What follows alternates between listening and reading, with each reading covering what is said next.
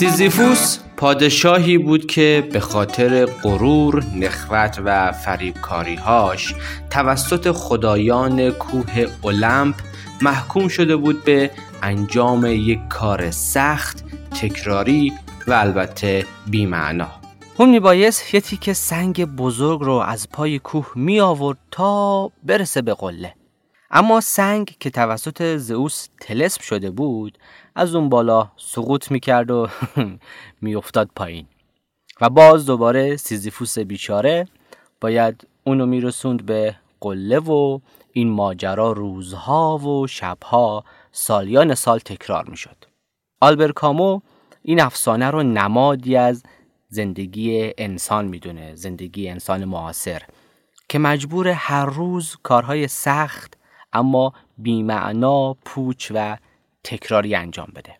همیشه انجام کارهای تکراری بعد از مدتی حوصله ما رو سر می‌بره و حتی از یه جایی به بعد می‌تونه تبدیل بشه به یک شکنجه.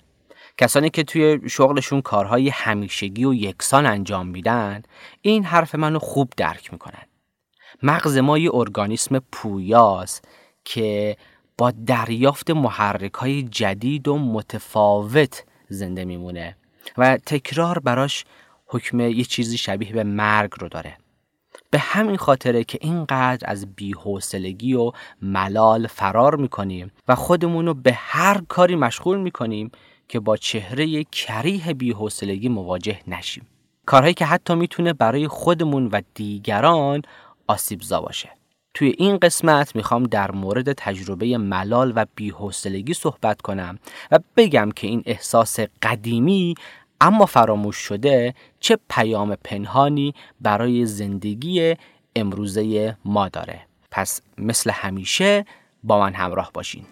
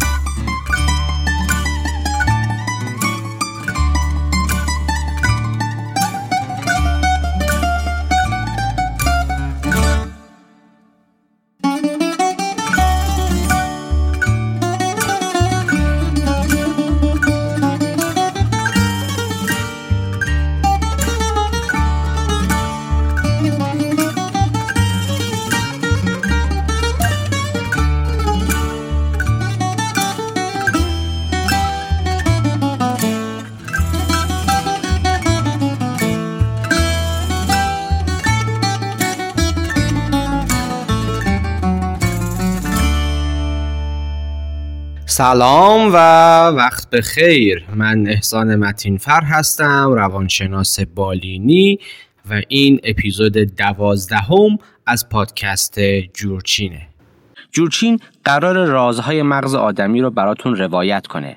رازهایی که مثل یه پازل هزار تیکه پر از جزئیات شنیدنیه. جزئیاتی که وقتی خوب درکشون کنیم باعث میشه ذات و سرشت انسانها رو بهتر بفهمیم و از این مسیر رفتار خودمون و دیگران رو دقیقتر تبیین و تحلیل کنیم. پادکست جورچین کار مشترک من و یه تیم بینظیر از بنیاد حرکت انسانیه. این بنیاد یه انجیوی مردمیه که تلاش می‌کنه بر پایه آگاه سازی، آموزش و مشارکت مردم رو نسبت به اهمیت باز توزیع عادلانه ثروتها و معضلات ناشی از فقر فرهنگی و اقتصادی آگاه کنه و در حال حاضر از تحصیل دانش آموزان مستعد کم برخوردار جامعه هم حمایت می‌کنه. بنیاد حرکت انسانی در جهت آگاهی بخشی به جامعه حامی و تهیه کننده این پادکسته. اگه دوست دارین اهل حرکت انسانی باشین دعوتتون می‌کنم برای آشنایی بیشتر با این بنیاد و فعالیت های ارزشمندش به لینک هایی که در توضیحات پادکست اومده سر بزنید.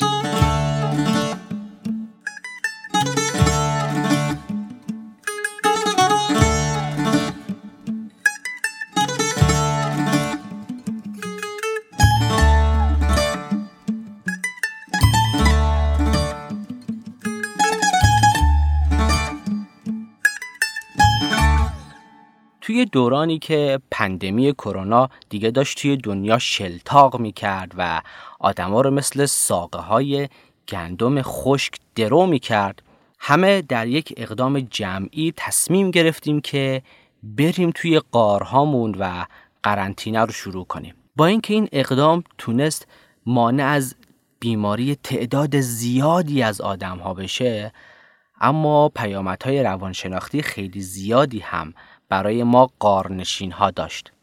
ما هر روز و هر لحظه در یک مکان مشخص بودیم و کارهای تکراری روزانه رو انجام می‌دادیم. این تجربه اولش برامون جالب و هیجان انگیز بود. من خودم یکی که خیلی بابتش هیجان داشتم ذوق داشتم. اما کم کم رنگ باخت و کدر شد. دیگه چیزی نمی‌تونست برامون جالب باشه.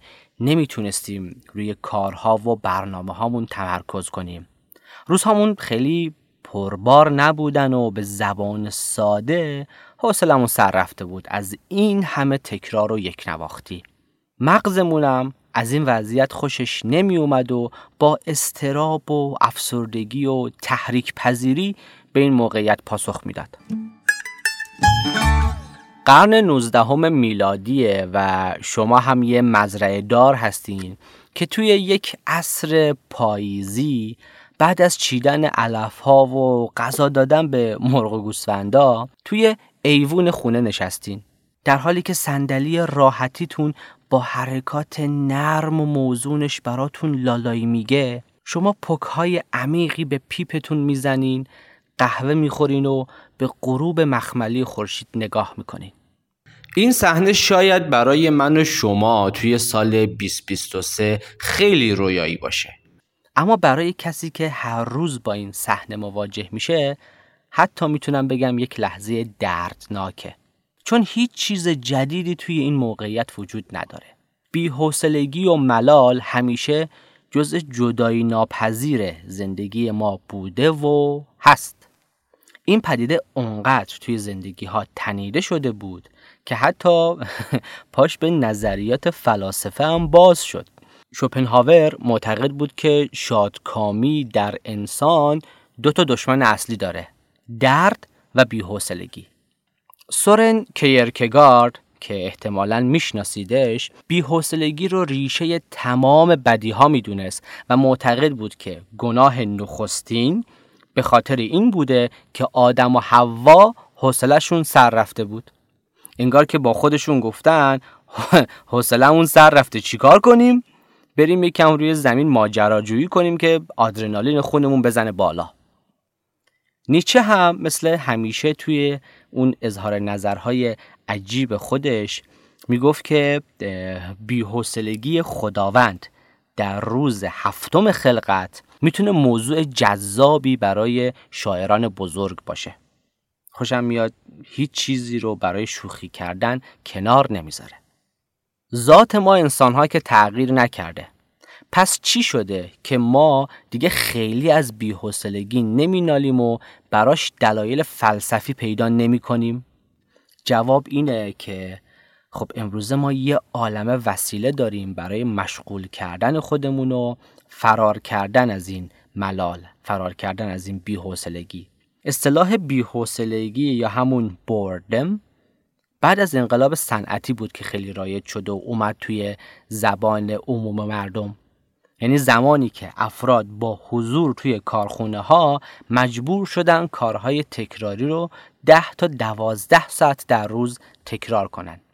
توی چند سال گذشته توجه روانشناسا به این پدیده خیلی بیشتر جلب شده. ادهی دارن به صورت اختصاصی این پدیده رو کنکاش می‌کنن.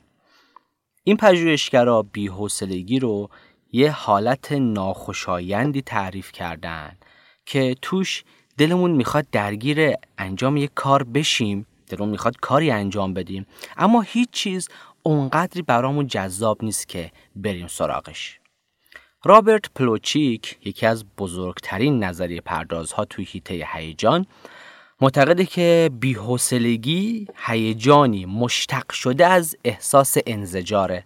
انزجار نفرت همون چیزی که بهش میگن دیسکاست جالب شد نه؟ خب ما چه زمانی احساس انزجار می‌کنیم؟ زمانی که یه چیز کثیف یا یه چیز حال به همزن می‌بینیم.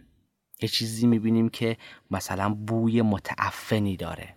توی این وضعیت ها دچار انزجار میشیم و سعی می‌کنیم هرچه زودتر از شر اون پدیده از شر اون چیز منزجر کننده خلاص بشیم ازش فاصله بگیریم. حالا که فهمیدیم بیحوصلگی مشتق از انزجاره می‌تونین حدس بزنین که چقدر تلاش می‌کنیم تا از موقعیت ها و آدم های حوصله سربر خلاص بشیم. خب بذارین یه پژوهش باحال در مورد بیحوصلگی بهتون بگم تا نگاهتون رو نسبت به این پدیده یک کمی عوض کنه. توی یکی از فرودگاه ها توی امریکا مسافرها خیلی از این شکایت داشتن که مدت زمان زیادی رو باید منتظر دریافت چمدوناشون بمونن. airline ا چون که براشون رضایت مشتریاشون مهمه دقیقا مثل airline های ایرانی خودمون گفتن که خب چیکار کنیم این مسئله رو بتونیم حلش کنیم؟ اومدم با مشاوره گرفتن از متخصصین کسب و کار و بیشتر کردن تعداد کارگرها تونستم مدت زمان انتظار برای دریافت چمدونها رو کم کنن. و برسوننش به چیزی نزدیک به 8 دقیقه. جوری که مسافرها بعد از پیاده شدن از هواپیما باید تا محل دریافت چمدون دو دقیقه پیاده روی می‌کردن بعد توی اون محل 6 دقیقه منتظر میموندن که چمدون بهشون برسه. سر جمع می‌شد 8 دقیقه. خب الان دیگه باید مسافرها راضی بشن دیگه. اما نه. بازم هیچ تغییری توی تعداد شکایت ها ایجاد نشد. اینجا بود که یک آدم رند که تسلط خوبی هم به اقتصاد رفتاری داشت یک پیشنهاد خیلی عجیب داد. گفت شما که نمی‌تونین این هشت دقیقه رو کمتر کنین. می‌تونین؟ نه. بیاین مکان دریافت چمدون ها رو تغییر بدین. جوری که افراد مجبور باشن شش دقیقه پیاده بیان تا برسن به اون محل دریافت چمدون و فقط دو دقیقه برای دریافت چمدونشون منتظر بمونن. بعد از انجام این کار شکایت ها حذف شد. اینجاست که به یک چیز عجیب می‌رسیم. به مفهومی به نام زمان اشغال شده. Occupied time. وقتی که زمانمون به کار گرفته میشه یا به اصطلاح به زمانمون ساخت داده میشه کمتر دچار آشفتگی و ناراحتی میشیم. کمتر از توی صف موندن و منتظر بودن به هم میریزیم. خب اینم یه نکته کاربردی برای کسب و کارهایی که مشتریاشون مجبورن منتظر بمونن. دیگه ببینم چه می‌کنین.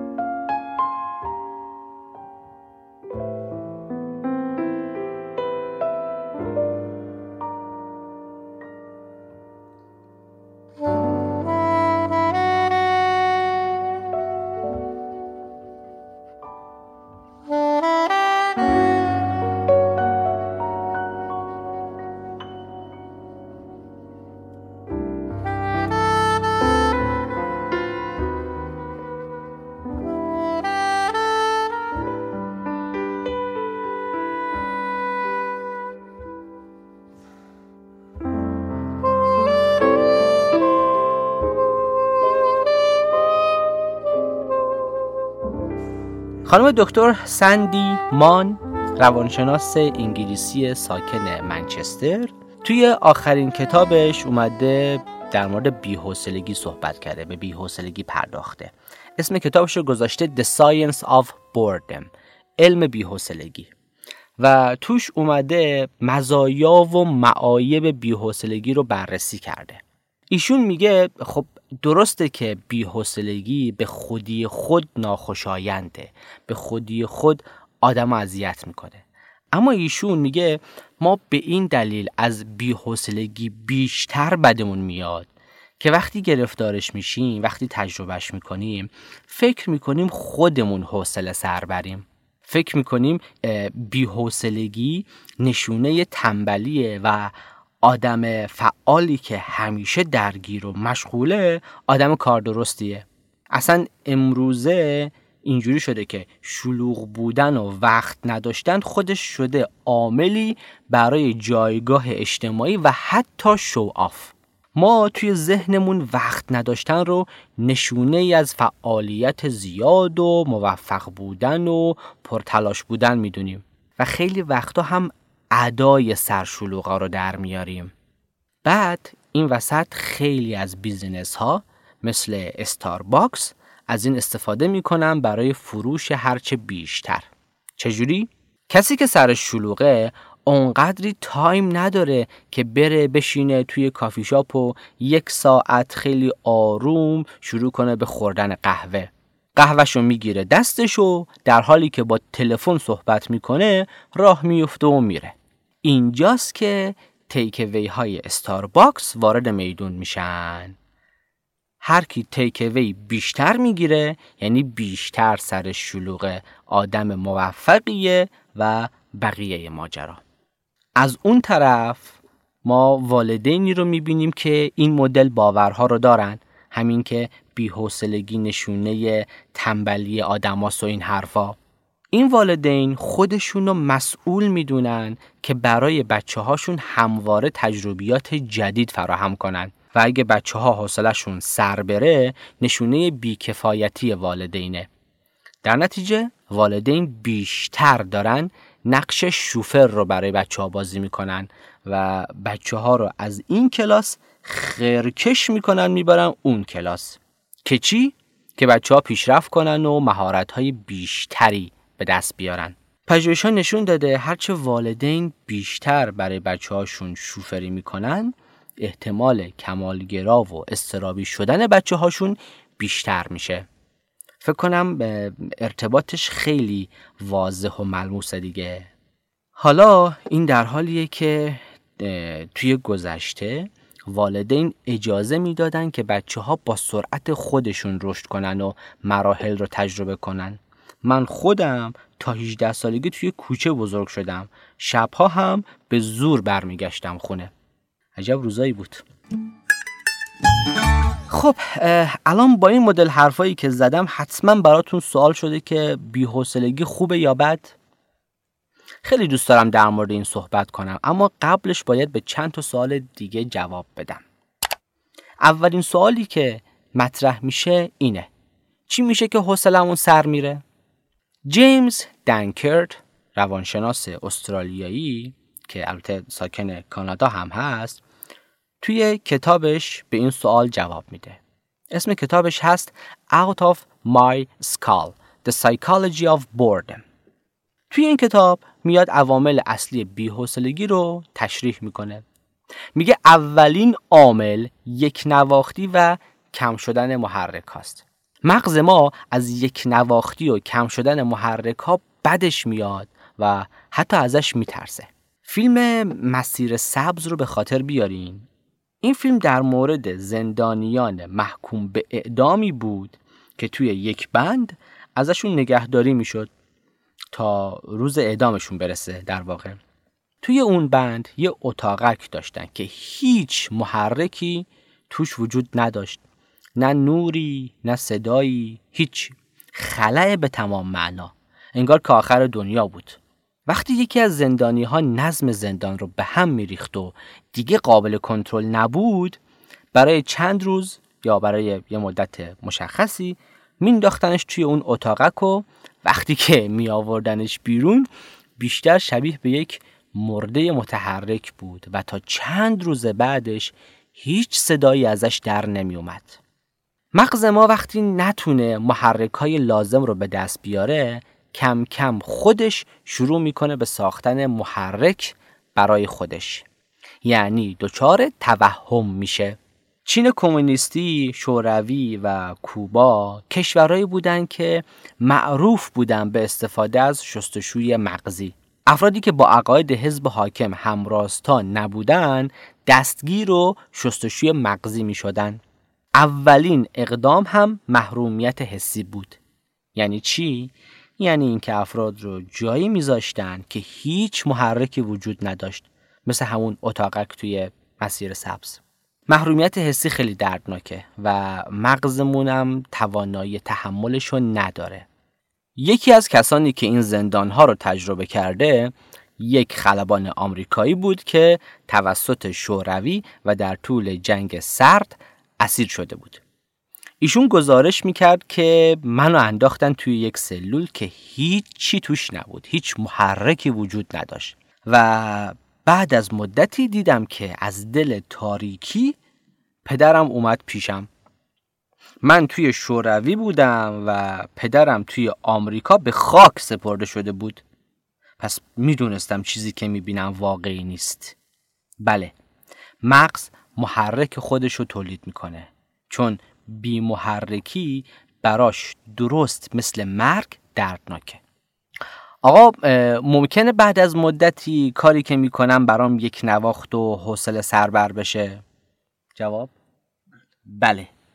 به احتمال خیلی زیاد این اتفاق میفته سوال بعدی اگه یه شغل خفن و پرهیجان انتخاب کنم می‌تونم مطمئن بشم که دیگه حوصلم سر نمیره؟ نه خیر. بذار یه پژوهش خردسوز بگم که کامل ماجرا باز بشه. ناسا متوجه شد که وقتی فضا نورداشو میفرسته به ایستگاه فضایی بین المللی می‌دید که اینا به مرور زمان توی غذاهاشون سس تند بیشتری استفاده می‌کنن. خیلی عجیب بود. اول پزشکا و فیزیولوژیستا می‌گفتن که احتمالا به خاطر تغییرات توی گرانش ساختار گیرنده های عصبی تغییر کردن. به همین خاطر اینا خیلی مزه رو نمی‌فهمن. در نتیجه خب سس بیشتری می‌زنن که مزه رو بفهمن. اما یک پروفسور روانشناسی به اسم خانم کیم بنستد که ایشون استاد دانشگاه هاوایی و داره روی اثرات روانشناختی سفر فضایی طولانی مدت کار می‌کنه. ایشون گفتش که اینجا بیحوصلگی داره نقشیفا می‌کنه. اینکه هر روز آدمهای یکسانی رو ببینی که به طرز مزهکی توی فضا معلقن کارهای یکسانی انجام بدی و هر روز هم از پنجرت یک نما یک تصویر رو ببینی نم همون دیدن زمین از فضاست. هر روز غذاهای آماده و تقریبا مشابه بخوری خب برات یک نواخت و حوصله سربر میشه. و اینجاست که سس تند وارد صحنه میشه. چون این سس برای افراد می‌تونه محرک بیشتری رو فراهم کنه. به همین راحتی. پس در واقع آیا جواد خان می‌تونی فضا نورد باشی و بالای کره زمین زندگی کنی اما بازم حوصلت سر بره. عامل دوم در ایجاد بیحوصلگی نبودن معنا و هدفه. وقتی کاری رو انجام میدم که معنا و اهمیتش رو درک نمی کنم نمی‌فهمم چرا باید انجامش بدم به شدت مستعد بیحوصلگی و ملال میشم. شرکت تویوتا اینو فهمید. اونا فهمیدن که وقتی کارگرا از انجام کارهای تکراری حوصلهشون سر میره دقتشون توی کار میاد پایین. پس سعی کردم براش راه چاره ای پیدا کنن به کارگرا گفتن شما تک تکتون مسئول تولیداتی هستین که از کارخونه خارج میشه. پس میبایست در فرایند نظارت هم مشارکت داشته باشین و هر زمان که توی خط تولید اشکال و نقصی رو دیدین می‌تونین خط تولید رو خاموش کنین. می‌دونین دیگه خاموش کردن خط تولید توی یک کارخونه عریض و طویل خیلی هزینه هاش زیاده. با این کار به کارگرا احساس مهم بودن و احساس عاملیت دادن. این حس که می‌تونن مستقل و خودمختار در مورد خط تولید فکر کنن و حتی بر اساسش عمل کنن. از طرف دیگه بهشون نوعی از معنا رو دادن. اینکه شما در یک چیز بزرگتر هم دخیل هستین. در تولیدات و آبروی شرکت شما همه سهیم هستین و خروجی نهایی کار همه ماست. به این طریق نه تنها مشکل بیحوصلگی کارگرا کمتر شد بلکه رضایت شغلیشون هم افزایش پیدا کرد. پس هر جا دیدین حوصلتون سر میره احتمالا نمی‌تونین براش معنا و هدف ارزشمندی تعریف کنین عامل سوم عدم تطابق مهارت و چالشه. یعنی چی؟ یعنی الان دارم کاری رو انجام میدم که خیلی برام آسونه مثل آب خوردنه. فکر کنین که من استاد بزرگ شطرنجم. بعد یه نوجوونی که تازه داره کلاس شطرنج میره توی مهمونی میاد و کلی به هم اصرار می‌کنه که آقا بیا با هم بازی کنیم بیا یه دست با هم دیگه بازی کنیم می‌خوام شکستت بدم. خب توی این موقعیت واقعیت اینه که برای من چالشی وجود نداره. به زور مهره هامو میچینم بعد در حین بازی گوشیمو چک می‌کنم با اطرافیان بگو بخند می‌کنم تلویزیون می‌بینم. چرا؟ چون این موقعیت برای من چالش نداره و حوصلم سر رفته. شما هم حتما توی موقعیت های این مدلی بودین و تجربهش کردین. عامل چهارم تنظیم تلاش. یعنی افرادی که حوصلشون زیاد سر میره برای درگیر شدن توی یک فعالیت تلاش کمی می‌کنن زور کمی می‌زنن. این افراد خیلی دوست ندارن کارهای سخت و پرچالش انجام بدن. یعنی به جاش دنبال کارهای ساده و راحت الحلقوم میگردن. به این پدیده میگن بیزاری از تلاش یا effort aversion. بیزاری از تلاش. هممون هم داریمش ها. هممون داریمش. یعنی هممون دوست نداریم که کارهای سخت انجام بدیم. اما افرادی که مستعد بی‌حوصلگی هستن این ویژگی توشون قوی تره ما همیشه وقتی می‌خوایم کار یا شغلی رو انتخاب کنیم سعی می‌کنیم چیزی رو انتخاب کنیم که نیاز به تلاش کمتری داشته باشه و راحت تر باشه. تصور کنین که قرار باشه به شما به خاطر هیچ کاری نکردن پول بدن. خیلی باحالا یعنی بهتون پول میدن که هیچ کاری نکنین. یه شغلی مثل نگهبان موزه رو تصور کنین. شما در طول روز ساعتها داخل موزه هستین و اجازه ندارین کاری بکنین. اجازه ندارین با کسی حرف بزنین. فقط باید اونجا باشین. شاید یه نفر بگه آقا این رویایی ترین شغل دنیاست. اما متاسفم. بیحوصلگی کار خودش رو در نهایت می‌کنه و این شغل رو تبدیل می‌کنه به سختترین کار دنیا. بذارین اصلا یه چیز خیلی ملموس تر بگم. الان داغ دل آقایون جمع تازه میشه. تابال به این فکر کردین که چرا سربازی انقدر سخت و طاقت فرساست؟ با اینکه خیلی از افراد گزارش می‌کنن که توی سربازی توی پادگان تقریبا هیچ کاری نمی‌کنن. چرا انقدر ازش مینالن؟ اصلا بذارین یه چیز خیلی ملموستر بگم که خودم تا چند وقت پیش قشنگ داشتم تجربهش می‌کردم. اونجا مهمترین چیزی که همیشه داشت بچه ها رو اذیت می‌کرد همین بیحوصلگی بود. اونجا خیلی کار زیاد یا کار خاصی انجام نمی‌دادن و کارهایی هم که انجام می‌دادن چندان براشون معنایی نداشت. وقتی طرف رو میذاشتن نگهبان آفتابه شما دیگه خودتون تا تهش رو بخونید. اونجا دقیقا چیزی که داشت تجربه خدمت و تجربه سربازی رو سخت و دردناک می‌کرد. دقیقا همین بیحسلگی بود. همین بود که هیچ هدفی افراد توی این کار نمی‌دیدن.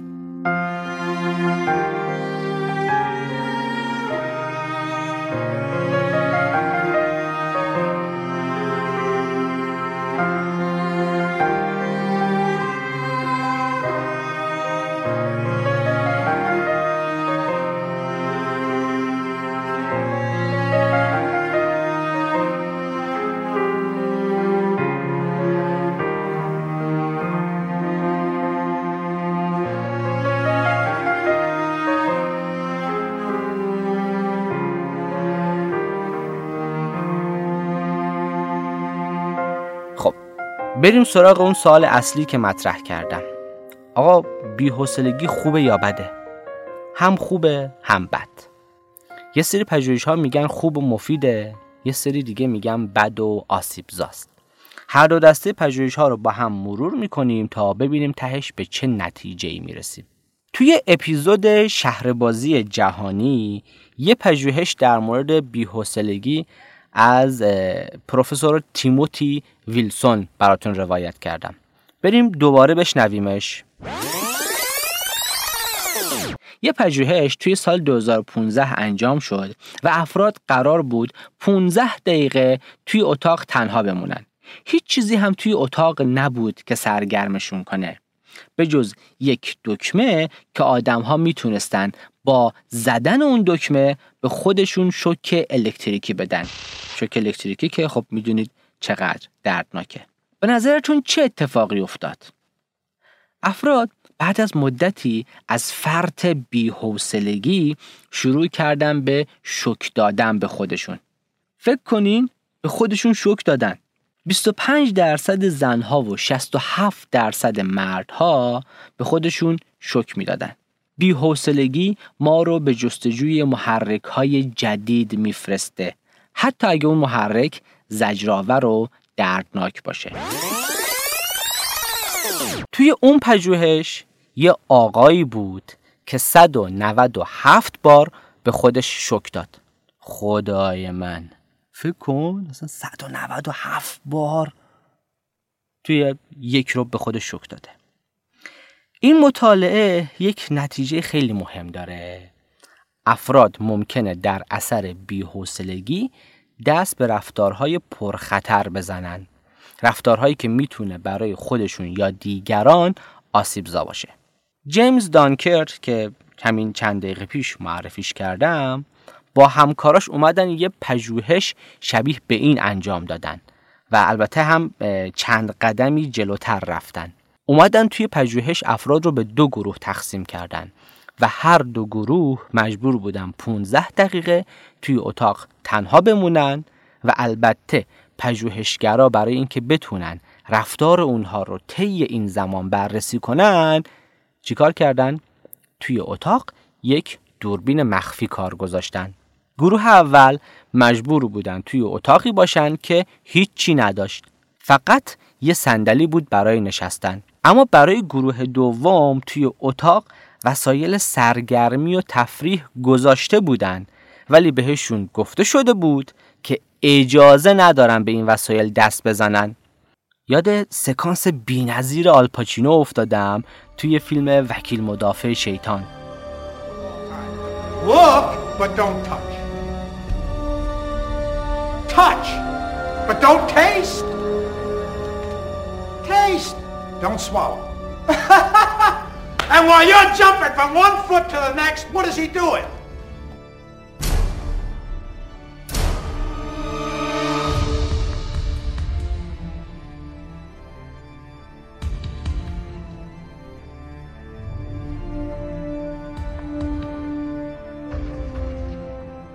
وقتی 15 دقیقه تموم شد ازشون پرسیدن که این تجربه چقدر براشون سخت و حوصله سربر بوده. به نظرتون نتیجه چی شد؟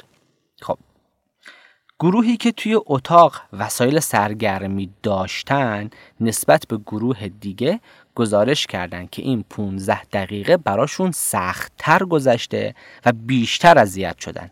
پروفسور دنکرت اسم این پدیده رو گذاشت افزایش هزینه فرصت. Rising Opportunity Cost. یعنی من توی اون 15 دقیقه می‌تونستم با اون وسیله ها خودم رو سرگرم کنم تا زمان برام راحت تر بگذره. اما چون اجازه نداشتم فرصت بازی با اون وسیله رو از دست دادم و در نتیجه این بازه 15 دقیقه برام سخت تر گذشت. اما اون دوربین مخفیه چه چیزی نشون داد؟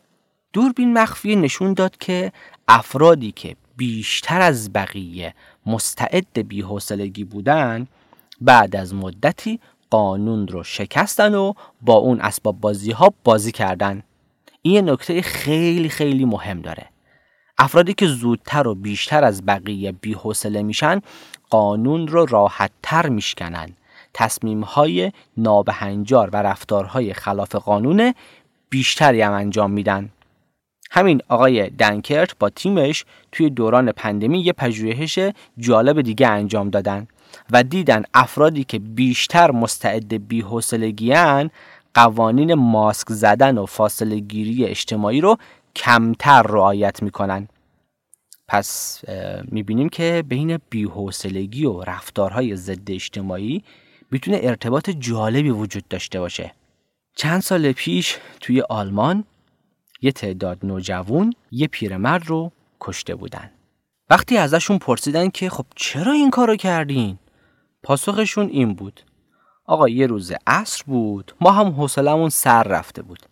رفتیم توی شهر ببینیم چی پیدا می‌کنیم که سرگرم بشیم. نمی‌دونیم چی شد که بعد یهو این آقا مرد. بله به همین راحتی. مؤسسه نایدا که مهمترین مؤسسه در پژوهش های مربوط به اعتیاده میگه سه عامل بیشترین تاثیر رو در اعتیاد نوجوانان داره استرس زیاد، پول زیاد و بیحوصلگی. پس آیا واقعا بیحوصلگی بد و خطرناکه و اینکه ما سعی می‌کنیم ازش فرار کنیم کار درستیه؟ نخیر. بذارید دوتا داستان براتون تعریف کنم. سال 1665 تا اون توی انگلستان اپیدمی شد. مثل کرونای خودمون همه جا رو بستن و قرنطینه رو شروع کردن. نیوتون که اون زمان یه دانشجوی جوون بود. به خاطر تعطیل شدن دانشگاه و برای فرار از تاون لندن رفت به یکی از املاکشون توی یکی از روستاهای خوش آب و هوا اونجا دیگه ایشون تقریبا هیچ کاری برای انجام دادن نداشت و زمان زیادی از روز رو به پرسه زدن توی باغها و مزارع میگذروند. دست بر قضا همین سال به عنوان پربارترین سال زندگی نیوتون در نظر گرفته میشه. به فاصله سالهای 1665 تا 66 میگن نیوتونز Year of Wonder. چرا؟ چون مهمترین کشفیات و نظریاتش در مورد حسابان، مفاهیم حرکت و نور و اینجور موضوعات رو توی همین سال رقم زده اون سیبی که خورد تو کلش بعد باعث شد بره نیروی گرانش رو تبیین کنه مال همین مزرعه و همین سال بوده البته شما همتون می‌دونین دیگه این داستان سیب نمادی بیشتر نیست و فقط برای توصیف ذهن کنجکاو و پرسشگر نیوتون ساخته شده. داستان دوم در مورد خانم جی کی رولینگ نویسنده معروف آثار هری پاتر. ایشون تعریف می‌کنه و میگه که توی یک مرحله از زندگیم که می‌دونید زندگی سختی هم داشته ایشون قبل از معروف شدن میگه توی یه مرحله از زندگی مجبور بودم زیاد با قطار سفر کنم. به همین خاطر همیشه با خودم کتاب یا کاغذ قلم می بردم که بتونم از زمانم نهایت استفاده رو ببرم. یه روز یادم رفت با خودم چیزی ببرم. از هم قطارامم کسی کاغذ و قلم نداشت که ازش بگیرم. در نتیجه خب نمی‌تونستم کاری بکنم. نشستم و سرم و تکیه دادم به شیشه. شروع کردم به تماشای مناظر و خیال پردازی کردن. کل اون چهار ساعت هیچ کاری نکردم و فقط خیال پردازی کردم. و در نهایت در پایان اون سفر به ایده هری پاتر رسیدم. خب از این داستان ها خیلی زیاده که یک نفر در حال تراشیدن ریشش یا دوش گرفتن تونسته یک مسئله سخت رو حل کنه یا به یک ایده خلاقانه دست پیدا کنه. خیلی ماجرا دیگه جالب شد. حالا شواهد پژوهشی چی میگه؟ توی یه پژوهش اومدن به افراد انواعی از لوبیا دادن. آره همین لوبیای خودمون لوبیا چیتی لوبیا چشم بلبلی لوبیا رشتی. از این لوبیاها. بعد افراد رو به دو گروه تقسیم کردن. به یک گروه کار حوصله سربر دادن و گفتن به مدت نیم ساعت این لوبیاها رو دسته بندی کنین. اونم فقط با استفاده از یک دست با یک دستتون اینها رو طبقه بندی کنین. خب می‌دونین دیگه خیلی سختتر و خیلی طولانی تر میشه. به گروه دوم یه کار جذاب دادن و گفتن که توی این نیم ساعت با لوبیاها روی زمین طرحهای جالب و قشنگ درست کنین. مثلا چه می‌دونم هنر با لوبیا. بعد که این نیم ساعت تموم شد به دوتا گروه گفتن خیلی خوب. حالا تصور کن که یک قرار ملاقات خیلی مهم داشتی و با دو ساعت تأخیر داری می‌رسی. حالا بیا برای این تأخیرت تا می‌تونی بهونه بیا رو توجیهش کن. در واقع می‌خواستن که تفکر خلاق آدما رو بسنجن. می‌خواستن ببینن چقدر ذهنشون می‌تونه خلاق باشه و بهونه بتراشه. نتایج نشون داد. گروه اول که داشتن یه کار ملالاور و خسته کننده انجام می‌دادن توی بهونه تراشیدن بهتر عمل کردن و تفکر خلاقشون قوی تر بوده.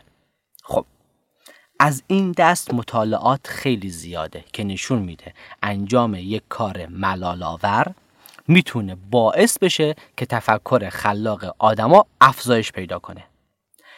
این مطالعات معتقدن که بیحوصلگی خوبه مفیده و هر بار که شما از بیحوصلگی فرار می‌کنین دارین یه ایده انقلابی و یه نظریه بزرگ رو از دست میدین. اصلا ادعای کوچیکی نیست. پژوهش ها میگن که اگه شما این چهار تا ویژگی رو داشته باشین بیشترین منفعت رو از ملال و بیحوصلگی می‌برین. اولین که از یاد گرفتن و مسلط شدن به چیزها لذت می‌برید رشد کردن رو دوست دارید. دوم این که دوست دارین در مورد پدیده ها بیشتر بدونین و از فکر کردن به مسائل پیچیده لذت می‌برین. در واقع ورزش فکری رو دوست دارین. سوم این که نسبت به تجربیات جدید گشوده هستید و ازشون استقبال می‌کنید. چهارم هم این که توی موفقیت ها و شکست هاتون می‌تونین نقش خودتون و سایر عوامل رو به خوبی تشخیص بدین. و می‌تونین اونها رو از هم متمایز کنین. به زبون ساده تر موفقیت هاتون رو تماما به شانس و شکست هاتون رو تماما به نقص و ضعف خودتون نسبت نمیدین. اگه این ویژگی ها رو دارین بیحوصلگی برای شما طراحی شده. مال خود خودتونه. باز دوباره برمیگردیم سر همون سوال اولمون. بیحوصلگی خوبه یا بد؟ جوابش به دو تا عامل بستگی داره. یک این که آیا شما مستعد بیحوصلگی هستین یا نه. دوم این که به احساس بیحوصلگیتون چه پاسخی میدین. باهاش چیکار می‌کنین؟ ببینین اگه یه موقعیت ملالاور و خسته کننده و حوصله سربر باشه همه آدما توش اذیت میشن. اما شدت احساسشون فرق می‌کنه. عده ای از آدما هستن که زودتر و بیشتر از بقیه حوصلهشون سر میره. به این افراد میگن مستعد بیحوصلگی. افراد مستعد بیحوصلگی اونهایی هستن که پیامدهای منفی که بهشون اشاره کردم بیشتر براشون رقم می‌خوره. اگه این ویژگی ها رو دارین احتمالا مستعد بیحوصلگی هستین. خوب گوش کنین. تمرکز کردن روی کارها براتون چندان راحت نیست. کارها زود براتون تکراری و حوصله سربر میشن. سخت می‌تونین خودتون رو علاقمند و سرگرم چیزی کنین. توی اکثر کارها نمی‌تونین چیز جذابی پیدا کنین. بیشتر وقتها بیکار میشینین و کاری انجام نمیدین. و در نهایت اینکه صبر کردن و منتظر بودن براتون عذاب آوره. برای اینکه بفهمین این ویژگی رو دارین یا نه پرسشنامه ای هست به نام بوردم پرونس سکیل BPS من اینو ترجمه می‌کنم و براتون می‌ذارم توی کانال تلگرام جورچین. برین و به اون پرسشنامه جواب بدین. اگه احساس کردین که این ویژگی رو دارین نترسین هول هم نکنین. روش های درمانی خیلی خوبی براش وجود داره که می‌تونین با مراجعه به یک روانپزشک یا یک روانشناس بالینی برای این وضعیت کمک تخصصی بگیرین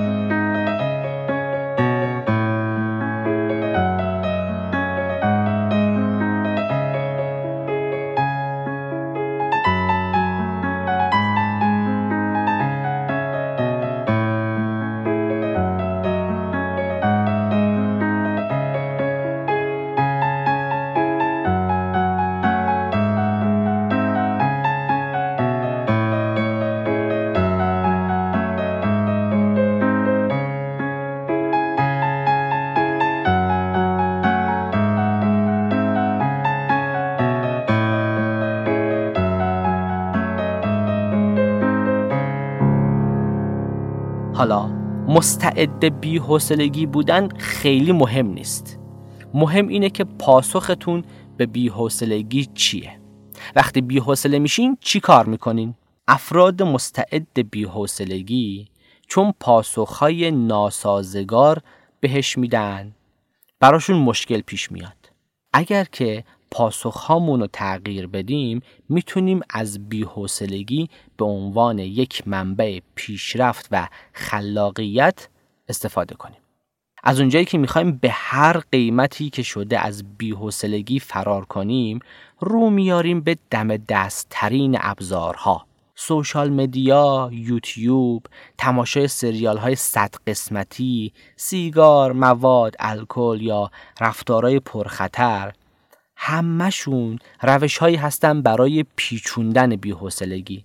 در نتیجه با هر بار پرت کردن حواسمون به مغزمون اجازه نمیدیم که مسئله بیحوصلگی رو حل کنه.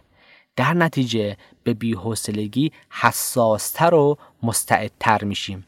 و این چرخه تا ابد ادامه پیدا می‌کنه به جای فرار این ملال رو در آغوش بگیریم و سعی کنیم با پیدا کردن دلیل این بیحوصلگی به موقعیتمون پاسخ درست بدیم چیزی که می‌تونه زندگی ما رو به جلو ببره توی بیحوصلگی هاتون از خودتون بپرسین کاری که انجام میدم آیا برام معنا داره؟ آیا در جهت ارزش هامه؟ اگه نه پس نیاز دارم موضوعات مهمی رو توی زندگیم بازبینی کنم و تصمیمهای سخت بگیرم. بیحوصلگی فریادی از عمق وجودمونه که می‌خواد ما رو بیدار و به فعالیت وادار کنه. ما هیچ فضایی رو برای فراغت و فکر کردن نداریم. یا همش در حال بدو بدو کردن و تلاش برای رسیدن به اهدافمون هستیم یا در حال پرت کردن حواسمونیم. در نتیجه خلاقیت میمیره. خلاقیت زاده سکون و تعمل زاده فراغته. ملال و بیحوصلگی می‌تونه آبستن خلاقیت باشه.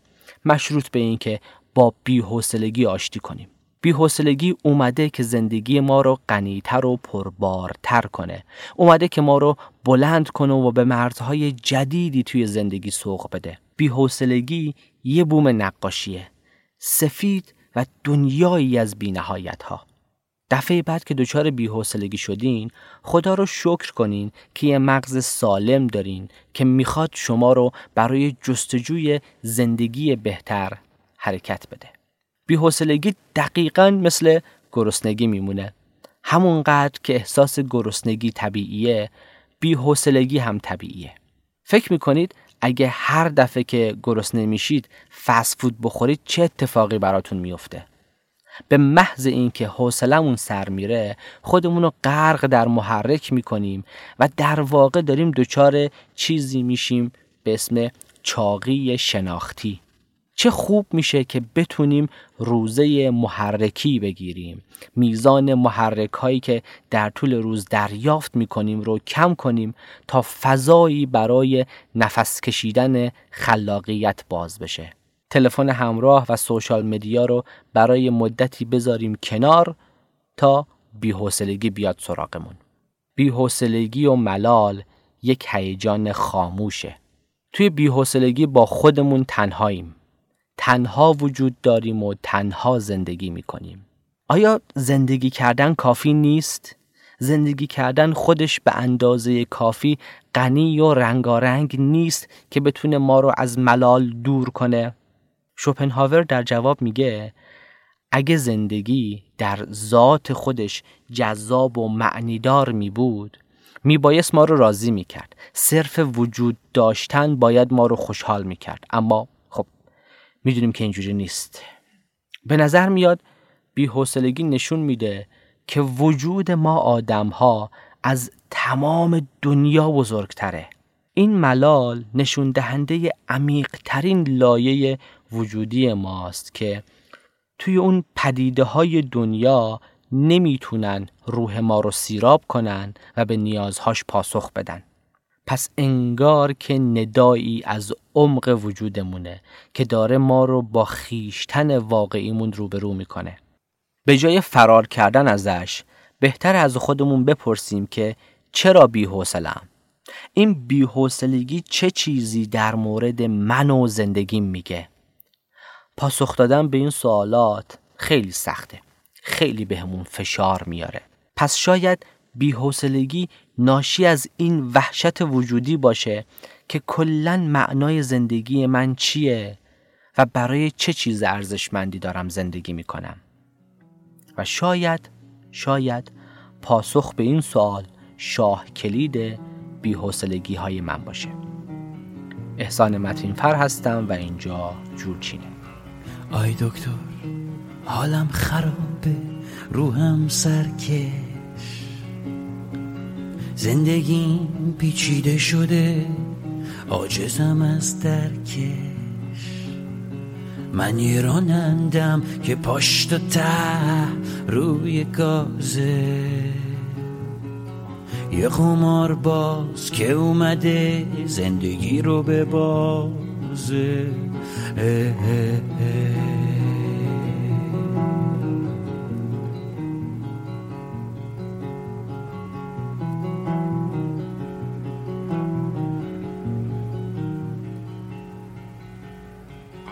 رفتنش یه انفجار بود اما رفتش.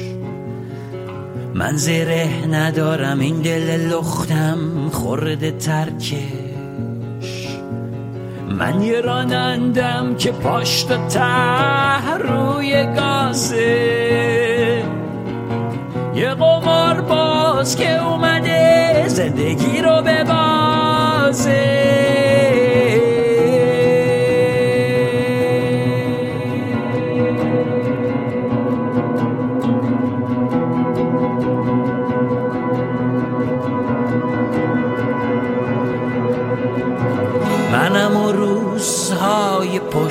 سر.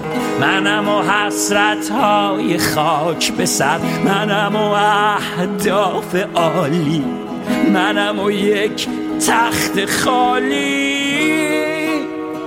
اشتباهی جو گرفتم با رویای عشقی. پر گرفتم. ببین سقوط آزادم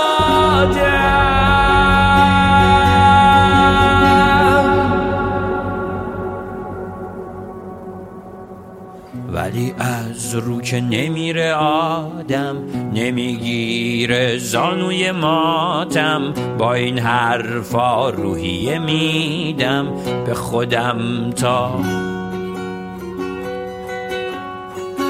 خبر از دل بر بیاد شوق من از سر بیاد بشکنه این دور باطل روزهای بهتر بهتر میاد.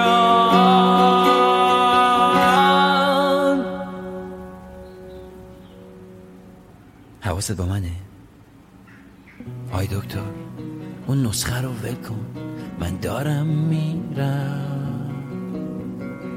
نمی‌خوام از این درد عشق آسون بمیرم.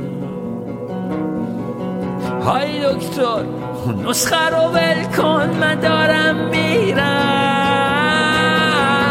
نمی‌خوام از این درد عشق آسون بمیرم.